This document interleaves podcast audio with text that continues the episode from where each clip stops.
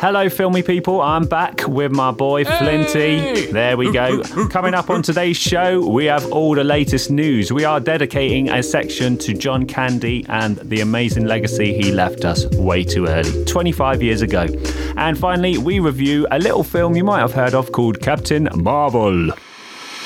In a cloud where there are already too many film podcasts, you have to ask yourself, what's the harm in one more? Two ordinary men armed with unqualified opinions. Talk Filmy to Me. Hello, welcome to the Talk Filmy to Me podcast, the film podcast about news, entertainment, general pop culture. This is the first and last episode 61. And just like Alan Partridge's 25-year absence from the BBC, I Have a Legend has come home. It's the return of the King, the return of the Jedi. Mary Poppins returns, if you will. John Descomento, how you doing, buddy? Mate, that was one of the best. I loved it. Alan Partridge as well. Are you loving it? I've only watched the first episode. The second one came out last night, and I'm loving it, man. Like, there's something so transcendent about a character that has been going on for so long, which was only ever meant to be just like a skit on a comedy show, and has somehow evolved into a character that's got far more context, far more personality than some of novel's greatest, literally, characters, right? And he's evolved like crazy. And I love the modern incarnation of Alan Partridge. It's brilliant.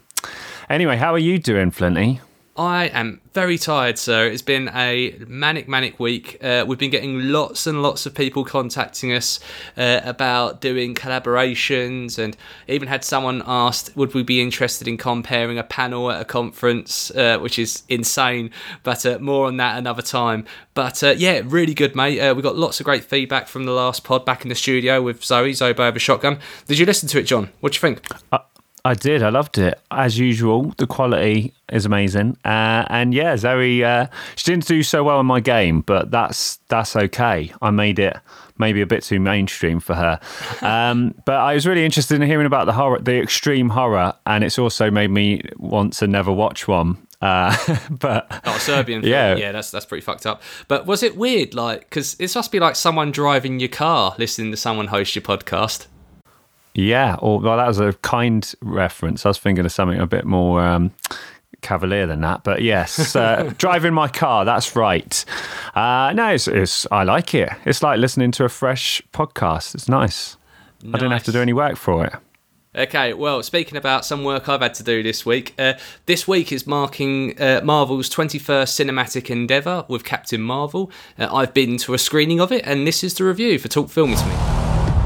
So, Skrulls are the bad guys. And you're a Kree, a race of noble warriors. Heroes. Noble warrior heroes. Marvel Cinematic Universe has been many things to many people over the last 10 years. We've had some amazing characters portrayed on screen, and it's fair to say, though, there is a bit of a gap. The gap is obviously a female-led superhero movie within the MCU. Yes, there's been amazing female characters, but not necessarily having the whole bill for themselves. And it's fair to say also that Marvel got beaten to the punch by DC. They done the Wonder Woman movie a couple of years now, Patty Jenkins directed, and it was absolutely fantastic. And the world waited with bated breath to see what the response from Marvel would be. Well, wait no longer. This is Brie Larson taking the role of Carol Danvers in the film Captain Marvel. It's based on a comic book. Apologies if you are a reader of the comic book. I have not read the comic, so my review is purely just on the film that I've seen and not knowing too much about the character. Essentially, Carol Danvers becomes the universe's most powerful entity over the course of this film. It's essentially an origin film, but it is not a paint-by-numbers origin film, in my opinion. One of the things Marvel has been kind of critiqued on over the last few years in particular is they've obviously realised they wanted to introduce a bunch of new characters over the course of this last phase of films, knowing that certain actors might have contracts expiring, or certain characters' stories are starting to conclude, and it makes sense to bleed in new talent. And they've decided to really go for a diverse angle, so that's why Black Panther is, and rightfully so, because if you saw the success Black Panther had, grossing nearly $2 billion, and hopefully a whole new universe is being set up from that, and just more unconventional heroes like Doctor Strange, for example. And this is just another step in that creative freedom, widening the universe so that everyone can see a bit more representation on screen. So Carol Danvers is, as mentioned, the most powerful entity in the universe, and how she becomes that powerful you find out over the course of this film. It's not a traditional paint-by-numbers origin story. Yes, they do go back and show you how she became Captain Marvel and how she inherits these powers and situations, but it's not done in a linear fashion. It's done via flashbacks. Essentially, in 1995, Carol was, for lack of a better word, abducted by a race of aliens called the Kree. They train her and give her some pretty cool superpowers. Or you think she's been trained by them anyway. And over the course of the film, she has various flashbacks that make her realise she had a life before she was abducted. She actually was she was on Earth, and she was a pilot and had some pretty cool friends and done some awesome stuff. Obviously, this is set in 1995, which means the soundtrack is chuffing awesome. It varies from TLC to Nirvana to I think some No Doubt was played a couple of times there as well. Yep, The Needle was dropped a few times with some awesome tunes and loads of nostalgia. She even crash lands into a blockbuster video. So in terms of cast, as mentioned, Brie Larson, she's absolutely incredible in this. Like, you can really see a level of care and attention has gone into the character development in this film. Brie Larson's Carol is a strong, charismatic person who is somehow able to find time to bust Nick Fury's chops, whilst at the same time making this believable. Right, she is literally the strongest entity in the universe, and by the end of this film you generally believe it, and you are thinking, Thanos, watch the fuck out, because she is coming for you. In terms of supporting cast, Samuel Jackson is in this film. He plays a young version of Nick Fury. He's been de-aged amazingly, actually. It generally looks like someone's taken a time machine, gone back to 1995 and plucked him out of the history books and put him in this role. He's so funny in this film. You can tell he's had the best part of 10 years of perfecting Nick Fury, and this is probably his best performance in it. Yes, there's lots of comedic relief. Yes, there's some genuine origin stories of, so that's how he lost his eye and things like that. Yeah, again, not spoiler alerts, because we kind of all know we're going to hear this sort of stuff in the film. In terms of MCU alumni, we've got Clark Gregg coming back, reprising his role as Agent Coulson, again being de-aged for this. He's not really in this film that much. They kind of put his name on the posters, and they show a lot in the trailers, but in all honesty, what you see in the trailer is pretty much what you get of Agent Coulson in this. Also, a couple of other MCU alumni. We've got Daman Hounsou, who's back as Korath. He was the guy in Guardians of the Galaxy who, right in the trailers and kind of at the start of the film, he was the guy who went, who? And, everyone kind of chuckled at that. Also, Lee Pace is back as Ronan the Accuser, the bad guy from Guardians of the Galaxy. And that's what I quite like about this film. It has managed to find little paths, little routes into the MCU. Obviously, with it being set in 1995, there's a lot of continuity in canon already it needs to adhere to and not impact, but I suppose enrich, and definitely this film enriches that. There is a mysterious artifact on Earth which Carol and the team are after. It is fair to say it's a mysterious artifact that we all recognise, but I'm not going to go into spoiler details other than that. And Jude Law in this is playing essentially, it's kind of like the Ra's al Ghul, if you're a comic nerd for that, to Brie Larson's Batman. What I mean by that is he's the guy who trains her and basically makes the hero, or starts building the hero anyway. And it's an interesting take, and it's an interesting dynamic between those two. But I have to say, the chemistry between Brie Larson and Samuel Jackson is so charming. It is so funny. There are so many great moments in this film, from her basically saying, why the hell does S.H.I.E.L.D. wear clothing that's branded? If you're a secret organisation, surely the last thing you want to do is be branding yourself, which is quite funny. Also, shout-out's got to go to the cat. You see it on the posters all the time. We were talking about it in previous pods. The cat, which is Goose, is literally a steam ceiling cat. He is so funny. And, yes, it's a lot of CG work involved, but it's got such a humidity to it. It's very nice. As mentioned, this is an origin story, but it does set a premise for what is going to come in Endgame. And, yes, please stick around in the post-credits, as we've been trained to do now, because you are basically seeing a scene from Endgame, which is going to fill in some gaps from Infinity War.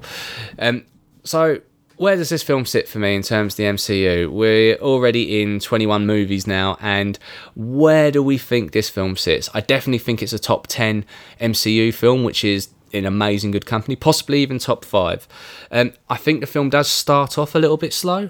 A lot of people have complained about the direction Marvel went in terms of getting the writing staff on this, but this is written and directed by a pair called Anna Boden and Ryan Fleck. They've worked together on many films. I generally think the writing's fantastic. Like, I generally love it. You can't talk about, as I mentioned, you can't talk about a film in 1995 without dropping the needle of some pretty damn good tunes. There's the amazing scene where Carol's having to fight off a bunch of foes, and they play No Doubt, I'm Just a Girl in the background. Yes, there is some gender politics to talk about in this film. Of course there is, and rightfully so, right? This is the first female-led cinematic endeavour of a superhero for the MCU. There are even some lines which are basically kind of saying this is what women kind of have to deal with on a day-to-day basis, and it's right to call that out, and it's right to see how Carol responds in those sort of environments and to those sort of people, and to all the man babies on the internet right now trying to boycott the film or slam the scores. I say get a life. Brie Larson is not out to get you. This film has every right to exist in the way it does, and it is told in a very, very good way. It holds up against any other MCU movie. The effects are absolutely spellbinding in this. The only sort of, I suppose, issue, it's not an issue, but I suppose my critiques of this film is that it took a little bit too long to really get started. A lot of, I suppose, set placing in terms of just setting the scene and bringing you along that journey right at the start of the film. It probably takes about an hour in before it really starts becoming the film it's meant to be in terms of portraying Carol's story and the characters and the Nick Fury stuff. Like, as soon as she meets Nick Fury, like, the film goes from being average to being transcendent. It is a general beautiful performance between those two. The Stan Lee cameo-ness obviously cuts a little bit deeper now, because this is the first live action cameo since his passing, and it's absolutely beautiful. It brings a tear to your eye, and if you are a 90s kid, you'll recognise the Mallrats reference in this film. Look, I can't really give it much more praise than I already have. I generally really like this film. It definitely holds weight against all the other MCU movies. I hope that this is going to spawn some more sequels, some potential spin-offs, and just bring on Endgame. Like, that last scene, that kind of really sort of laid the pace for where we're going with this. And the future's bright at Marvel, and I, for one, cannot wait to see the sequel to Captain Marvel and where we go from that. Like I said, Brie Larson's incredible, but unfortunately, I've got to give the MVP to Goose. That cat has turned me around. I'm a dog person, but that cat's absolutely incredible in this film. Go see it. I'm giving it 4 out of 5. It was very close to a 5. It was just that intro took a little bit too long to get, but nonetheless, it is definitely one of the films of the year. Go see it, Captain Marvel.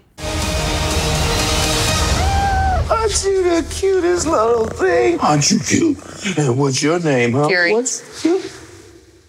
I'll be back.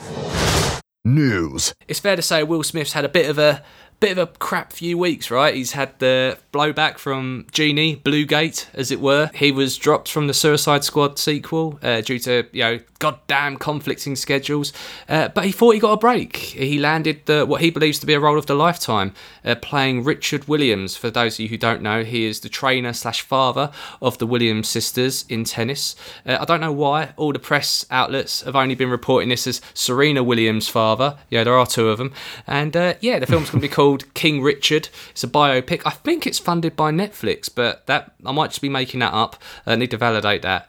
But there's been lots of controversy about this because essentially what they're saying is that Will Smith doesn't really look like Richard Williams at all, especially when it comes to skin tone and things like that. What's your take on that, John? I mean, Rami Malek does not look like Freddie Mercury at all, in my opinion, and he won a freaking Oscar, so I don't read too much into it. I mean, how many people know who like how Richard Williams looks is kind of ridiculous. It doesn't really matter, does it? If he does a good job portraying him, then great. What do you reckon? I'm kind of in two camps of this, okay? So, because obviously people want to hear what two middle-aged white dudes think on the matter, but just middle-aged, fucking hell. Just humour me for a second on this. So, when it's portraying someone who is a famous celebrity in terms of in the public eye, whether that's through the entertainment realms, whether that's through music or sports, there tend to be a personality involved in this, right? So that person has to personify the personality, the essence. That's how Rami Malek done such a great job as Freddie Mercury. He didn't necessarily look the part, but he definitely personified it and done a role which, you know, lit the senses enough for us to really admire this interpretation. Now, when that person isn't a well-known personality and isn't famous for something other than their achievement, then you probably should get the representation of how it was very specific and accurate. So that being said, Will Smith looks nothing like the dude. I don't know what the dude's mannerisms are.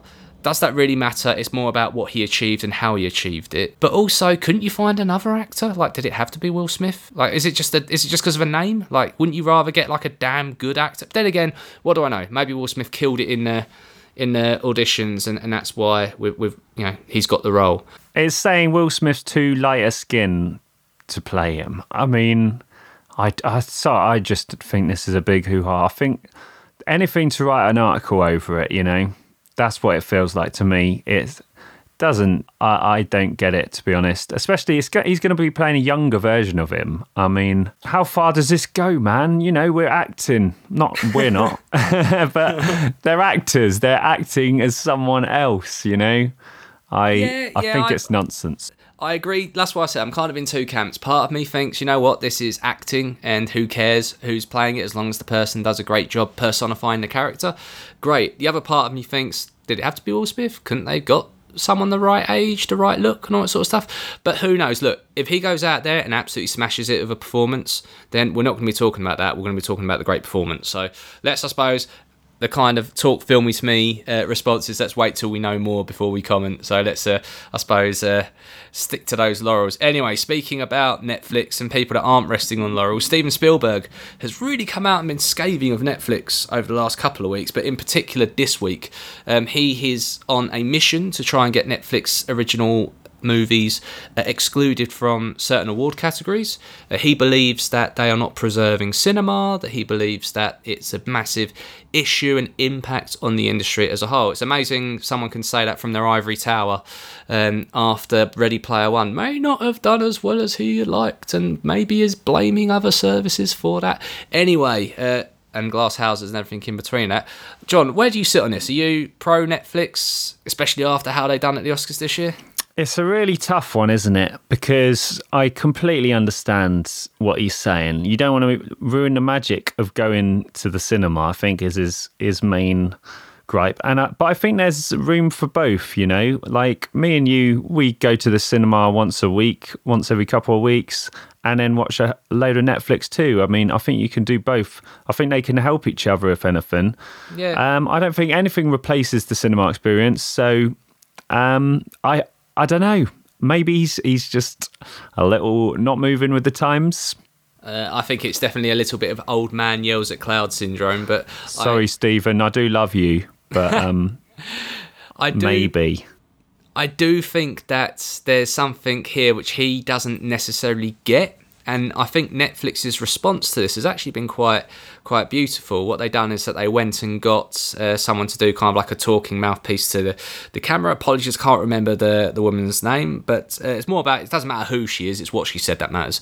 And she basically come along the lines of, Netflix enables creativity, it enables diversity, it enables people to have a voice, it enables people who can't afford to go to the cinema per se to but can afford a Netflix account, or at least have access to a Netflix account, to experience a diverse range of culture, a diverse range of art, a diverse range of experience.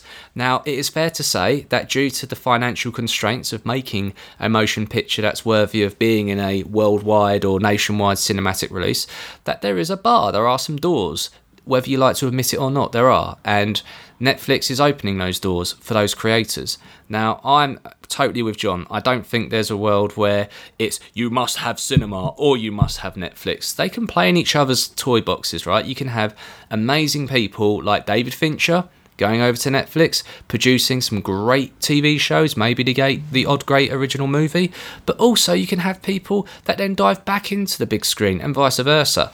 And the truth is, what I ultimately think is going to happen, we're going to get better content. And unfortunately for that small pool of people who have lived on top for so long, you're going to have to share the limelight. You're going to have to share the big contracts. You might not get the big jobs. You might not get the Oscar nominations anymore. And that's going to be a tough world to live in. And for those people, get with the times or move on. That's my take on it. Hear, hear. I do agree with him. I mean, the worry about Netflix monopolising the industry, I think, is a fair concern. But I mean, I think the answer to that is more competition. Yeah, I agree. So you can't say I don't like that because they might get big. Like that's the definition of a monopoly there, squashing the little guy so they don't have a chance of knocking you out, sort of thing. So let's just see. Let's see more. It's not been a bad thing. Roma has been an amazing success. And that's just one example of where Netflix gets it right with their films. If you listen to this podcast and subscribe to this podcast and heard us since day one, you'll know that the hit ratio of Netflix original movies to your good Roma star movies, there's probably about 20 shit movies as well, right? So it's not everything that they churn out is gold by any means. So look, let it live. Live and let live. That's right. Let me paint a vision of the future, though, Flinty. 10 years' time, yeah. No one's going to the cinema. Things come out straight away. You watch it, you stream it, because people can't even bother. How do you feel about that? I think make content that's worthy of the big screen and make it priced at a point that everyone can access it. It's no different to any other industry. People thought Spotify were going to kill the music industry. It hasn't. It's made it more accessible. It's also devalued artists. Okay, I've realised I've just touched the chord there. Sorry about that, buddy. But yeah, it's also got a lot of people discovered. Anyway, that's a pod in itself, isn't it? Let's move away from that before we break up the band. So, Maleficent, I can't even pronounce that right. Maleficent. Thank you so much, John. Maleficent. The sequel has been announced. Oh, it's one of those days I can't pronounce stuff. The sequel has been announced. It's going to be called Mistress of Evil. The poster dropped from social media. What people didn't notice is that they've actually brought the release date forward to October 2019. It was originally scheduled to be in 2020. More Disney in the year. To be honest, I'm not too fussed. But John, what's your take? Well, I was unlucky enough to actually sit through the first one on a Disney cruise ship, no less. It was actually the night before it premiered, because the cruise ships get it one day before, just as a little, enticement to go on. It really nails in that Stockholm syndrome. Yeah, it was really crap. And so yeah, I'm surprised there's a second one, to be honest. Me and Jamie, it was one of them times we went to a movie and nearly left, but didn't. We stuck it out, but it's not a good movie. And also Mistress of Evil. I mean, if you've seen the first one, Maleficent is kind of a troubled villain, but as also Disney villain.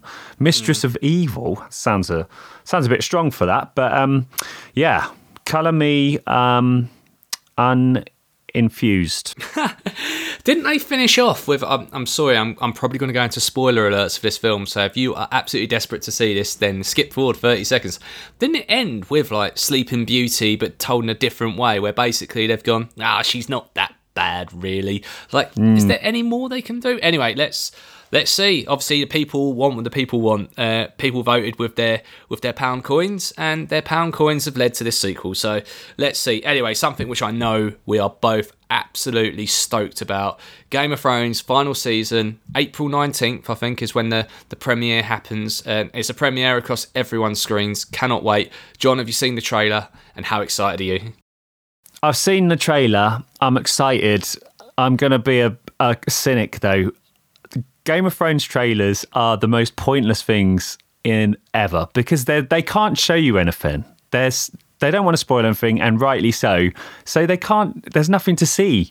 So it is literally just a vehicle for excitement, and it works. But at the same time, I needn't bother. I mean, does it matter if you watch it? I'm excited for it to come out, but yeah. What about you? It's done just enough to remind me that I absolutely love this show and I cannot wait to see it again. We got to see dragons flying around. That's always good. Yeah, I mean, what what Sky Atlantic are doing at the moment is, I think they've figured out, like, if they put an episode on every day between now and the premiere, if you started with episode 1, you would finish with the finale of the previous season the night before. So that's what they've been doing. Every now and again, I'll flick on TV, and it's on the earlier seasons at the moment, and you can kind of tell the actors still aren't quite right. They look a bit baby-faced, a bit fresh. Dialogue's kind of not there yet, and we actually have kind of seen this cast grow up over the last 7 or 8 years, and you forget that completely. And the effects in some of the earlier seasons were perfect for the time, but actually they kind of don't hold up now. So, like, even in the pilot, the first episode of The Night's Watch, of that gate opening, it's clearly like someone's toy set, and they've CGI'd a guy walking out of it. It just looks quite budget compared to now, where it's like a multi-million-pound movie, pretty much, of those effects. Yeah. So it's amazing to see that evolution, and I actually am going to be quite sad when this concludes, because I think very few TV shows capture the world like the way Game of Thrones has. There's going to be, in 50 years, there is going to be a generation of hundreds of people that are going to say, I was in Game of Thrones once upon a time. And there'll be hundreds of more that can claim it. And no one will know whether it is true or not, because truly, I mean, it's employed so many actors from so many different walks of life. More for it, I say. Anyway, actually, while we're talking about Game of Thrones-y sort of stuff, did you see the trailer for Tolkien dropped today? I did, yeah. You were a bit bored by the thing. Oh, I was. I think this is a film no one is asking for. Like, I think they're trying to capitalise on the fact that Game of Thrones is coming to an end, so they've made this biopic with, is it Grant or Graham Holt? I can't remember the gentleman's name. The guy who Nicholas Holt.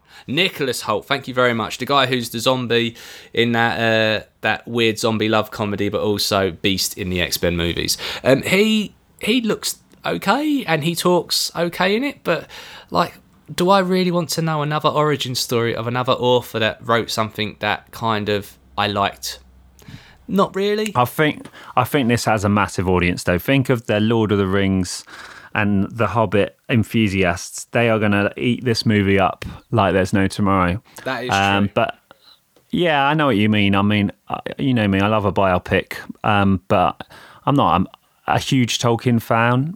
But yeah, I'll go and see it. I'll review it for you, Flinty. Don't worry about it, mate. Well, I'm there. I'll be sending you. I'll do that one. But the only thing, just to finish on that trailer, is that they give the narrative that it's because of this fellowship he's made with his friends at school, and some of them may happen to go with him to war and all that sort of stuff. And they give the impression that is what inspired Lord of the Rings. And he wrote The Hobbit first. So it's just like a never let the truth get in the way of a good story, I suppose. But it's just a weird narrative they're trying to do. Anyway, I've thought about that far too long. Let's just talk about a couple of other things that are going on at the moment. So it was reported that Christopher Nolan's new film is going to be a cross between North by Northwest and Inception. And the whole internet world went, yay! And it's just been debunked. And turns out it's nothing but a rumour, which is kind of sad. Hmm. Yeah, because that really, that sounded right up my street, actually. It sounded like my perfect thriller. But inaccurate is, obviously, Nolan's come out and been like, nope, do not mischaracterise my film, please. So, bit of a shame, but hopefully it'll be even more interesting. Love it for him to come out and just say, no one's clarifying my film. Look, if I want to make an erotic thriller, I'm making a fucking erotic thriller.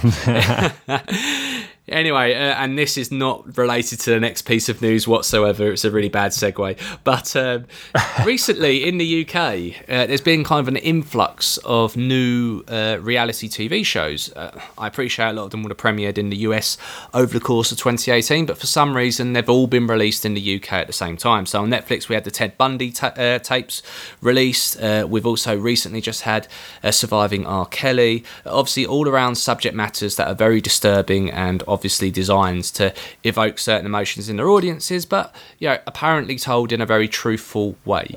And what is launching in the UK tonight is the documentary of Leaving Neverland. Now, we usually talk about films primarily, and every now and again TV that touches pop culture, and this has definitely become part of the zeitgeist in the UK over the last few weeks, and to the point where it's gripping TV, but it's gripping for all the wrong reasons. Me and my wife have buzzed through quite a few of these TV shows of late and realised how it's warped our perspective of life, kind of like how Zoe was talking about how horror kind of fucked her up a little bit when she was having to study it. But anyway, in the UK, what's launching tonight is Leaving Neverland, which is Michael Jackson's documentary about alleged, and it should be said that it's alleged, child molestation and things like that. Now, there's been a massive group of supporters outside the Channel 4 office trying to protest against this being broadcast. It's batshit crazy that in a world where all these things are going on, that people still find time to go picket a Michael Jackson documentary. Yeah, it's verging on cultist, because no one who's protesting that directly has any more knowledge than anyone else. So it's crazy to think they know. You know, he's 100% innocent, or that he's 100% guilty. I mean, very few people will know the truth, and I mean we're tending to leaning more towards believing the accusers, though, in this day and age, and maybe rightly so. But I'm definitely going to watch it, and I totally echo your thoughts about how these true crime kind of documentaries are fucking us up. The Ted Bundy tapes. I want to do a whole feature on this, actually, Flinty. But by the end of Ted Bundy tapes, I felt really strange. The fact that I'd been gripped and had to carry on watching, but I almost felt like I had to have a long bath, because I was like, I kind of enjoyed watching that, but it was absolutely horrible. I feel the same about Surviving R. Kelly. I watched that. I only just finished watching that. It's six 1-hour-long episodes about how R. Kelly manipulated and, for lack of a better word, coerced a cult-like status of, there's no other way of describing it, accusations of paedophilia and abduction. And he's got away with it and operated for a very long time. And that is not entertainment, but yet somehow... it kind of is. It gripped us in. We were literally like on tenterhooks watching episode after episode. And this is true. These are people's real lives. These aren't characters. And I don't know what the answer is, because I'm part of the problem. I will watch it, and I probably will enjoy the entertainment of it, not necessarily the subject matter. But it's a weird time to be alive from that perspective. Let's have an honest conversation feature about it. How about that, Flinty? No holds bars. No holds barred. I'm sure that's... well, just to be fair, we do it already on the pod, so I don't think it would say anything out of turn. But yeah, that might be a feature. And let us know your thoughts on that on Twitter at TalkFilmyToMe. And that's your news for this week.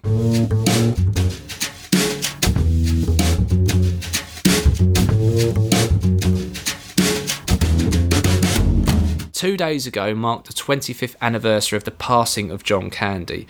For a lot of people, that name holds very dear in people's hearts. A Canadian actor had been in some of the most amazing movies in the early 80s, right through to the 90s. This guy was prolific.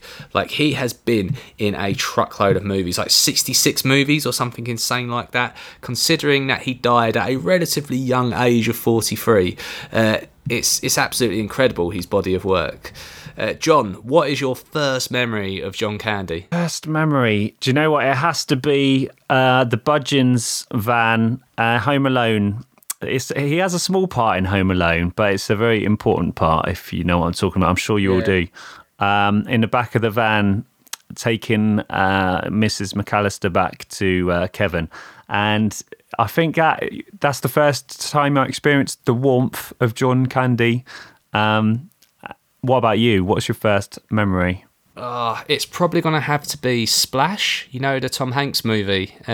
That was one of the first films. I was obsessed with that growing up. I loved that film. It was one of the first films I ever watched, or remember watching anyway. And it's had such a hallmark on my life, actually. Turns out I ended up marrying someone who is the spitting image of Daryl Hannah, the mermaid, in that movie. I don't know what that says about me and my obsessions, but anyway, I found my mermaid. But and it was directed by Ron Howard, actually, one of his earlier films.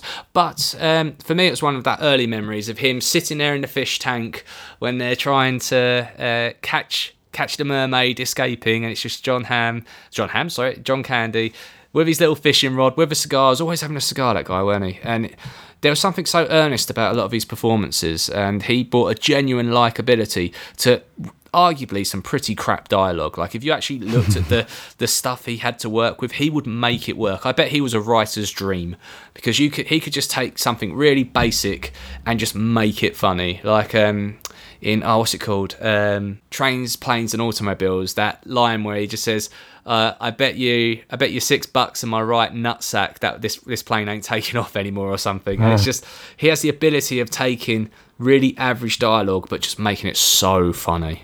Absolutely. And I mean, he's complete director's dream, I think. He managed to bring a warmth and like human character to everything he did. Cool Runnings, I mean, as Irv, that's probably my favourite role he does, because he's not the immediate like comedic character you think of in some of his films, but without him, the movies would just lose all their heart and soul.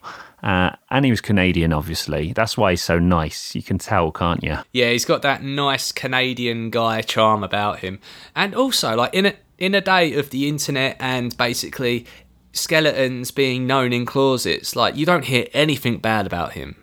As far as I'm from anyway, I'm not I'm going out and looking for it, but you don't hear in the media like, oh, John Candy done X, Y, Z, right? It's just nice to hear that someone you hold dear from your childhood still holds up long after they're dead, you know? Yeah, that's definitely a very nice thing. He quit smoking 6 months before he died. Isn't that a bit tragic? Yeah, but, well, he liked to live hard, didn't he? Like, my understanding is that he was a bit of a, not a party boy in terms of done anything which would get him in trouble in the court of law, but like he liked to live hard. Like, he was never without a cigar. I think there's a routine he does in his comedy sketch of they told me to quit smoking, so I started cigars, then chewing tobacco. Yeah, what a legend. I agree with you. Cool Runnings is like absolute classic, but he has worked with some of the best people in the industry at that time. I mean, he's worked with Mel Brooks, obviously he worked with Macaulay Culkin, Martin Freeman. Incredible talent, and it's really hard to pinpoint like favourite movies. Cool Runnings is absolute classic, but part of me always has a soft spot for Uncle Buck. I was hoping you were going to say that. Uncle Buck, I mean, who plays a better flawed lovable family character than him? I went down a bit of a Candy rabbit hole, which I do on a nightly basis, but John Candy rabbit hole, I should say. And everyone, there was just streams of famous people like Eugene Levy and all the directors he's worked with, just saying nothing but nice things, saying that he was just the nicest man ever, which you can see it really comes out in his movies. And I was trying to think of a modern comparison or anyone that remotely compares to him since, and it's really hard. For some reason, Steve Carell came to mind, but that's not quite right, is it? It might be a lazy comparison. And to be honest, John Candy's uncomparable. But if I had to do a slight comparison, maybe just because they're both called John, but I'll be thinking more along the lines of John Goodman. Like, although John Goodman, and I fully love, and this is going under the radar, by the way, so if people start talking about this on social media and whatnot in the next year or so, fucking started on this podcast, there is a John Goodman renaissance of amazing character performances. Because he's all of a sudden decided, you know what, I'm not going to just do comedy stuff anymore. I'm going to go be an artist and really explore myself, even at this stage of my career. So if you think of films like Cloverfield Lane, when he's in Atomic Blonde, he's really finding different roles that you would never associate him with. And maybe John Candy would have gone down a similar route. I mean, they say, you know, comedy's all about timing, and that's obviously great expressionism. So I could see there's a world where he would have eventually moved away from comedy and gone into other stuff. But just back on Uncle Buck, I still, for this day, do not know how he managed to... I know it's movies and you should never question movies, but how did he flip that giant pancake so easily? Do you know, that pile of pancakes has always been etched into my memory. I think that's where that probably shapes my sugar tooth that I have now. But yeah, I just love it. Absolutely. Is there any? What's like the? Because I've said like my favourite. What's your favourite, like most memorable, other than Cool Runnings, John Candy performance? Well, Cool Runnings is the one. Let's be honest. That's definitely my one. But I loved Uncle Buck as well, and Planes, Trains and Automobiles. The when Steve Martin's annoyed at him, keeping him up all night, and then he goes into that dialogue, which has since been spoofed by Family Guy, which there's a really funny skit in Family Guy that takes that scene and just basically copies it like they do, but makes it kind of funny. Yeah, it's just so those little lines of dialogue that he does that just makes him, I mean, uncomparable. He just brings this heart and soul to like these comedic characters, and I think he really pioneered that, doesn't he? Yeah, I completely agree with that. And I don't, it's not necessarily just the dialogue he says, it's the way he portrays it. And it's the way that, like I said before, there's a certain level of earnestness about the way he worked in the industry and the way the projects he worked on and the sort of charm he brought to those movies. You think about that formula of unwanted family member turns up uninvited, and pretty much 90% of those films are absolutely garbage. But Uncle Buck wasn't. In fact, Uncle Buck set the trend. He's also been in so many other cult classics that you might not necessarily instantly jump to. Like John said, Home Alone. He's also been in Spaceballs, as mentioned before. He was even in The Rescuers, Down Under, like Blues Brothers. Like the list goes on and on and on of some of the most amazing cultural movies of the 80s and 90s. And I can imagine we'll be talking about him in a much, even more of a glowing light, if he wasn't no longer with us. Unfortunately, what they say, what is it as they say? A light twice as bright only burns for half as long. And I suppose in an age of internet body slamming and everything else, he was unashamedly him. And I suppose I want to go out on that quote, actually, John, because I think in this day and age of internet shaming and people being dicks to each other, I think we should all be a little bit more like this. You want to hurt me? Go right ahead. If it makes you feel any better. I'm an easy target. Yeah, you're right. I talk too much. I also listen too much. I could be a cold-heart cynic like you, but I don't like to hurt people's feelings. Well, you think you know what you want about me? I'm not changing. I like me. And my wife likes me. My customers like me, because I'm the real article. Because what you see is what you get. And never was a truer word said, in my opinion. Beautiful.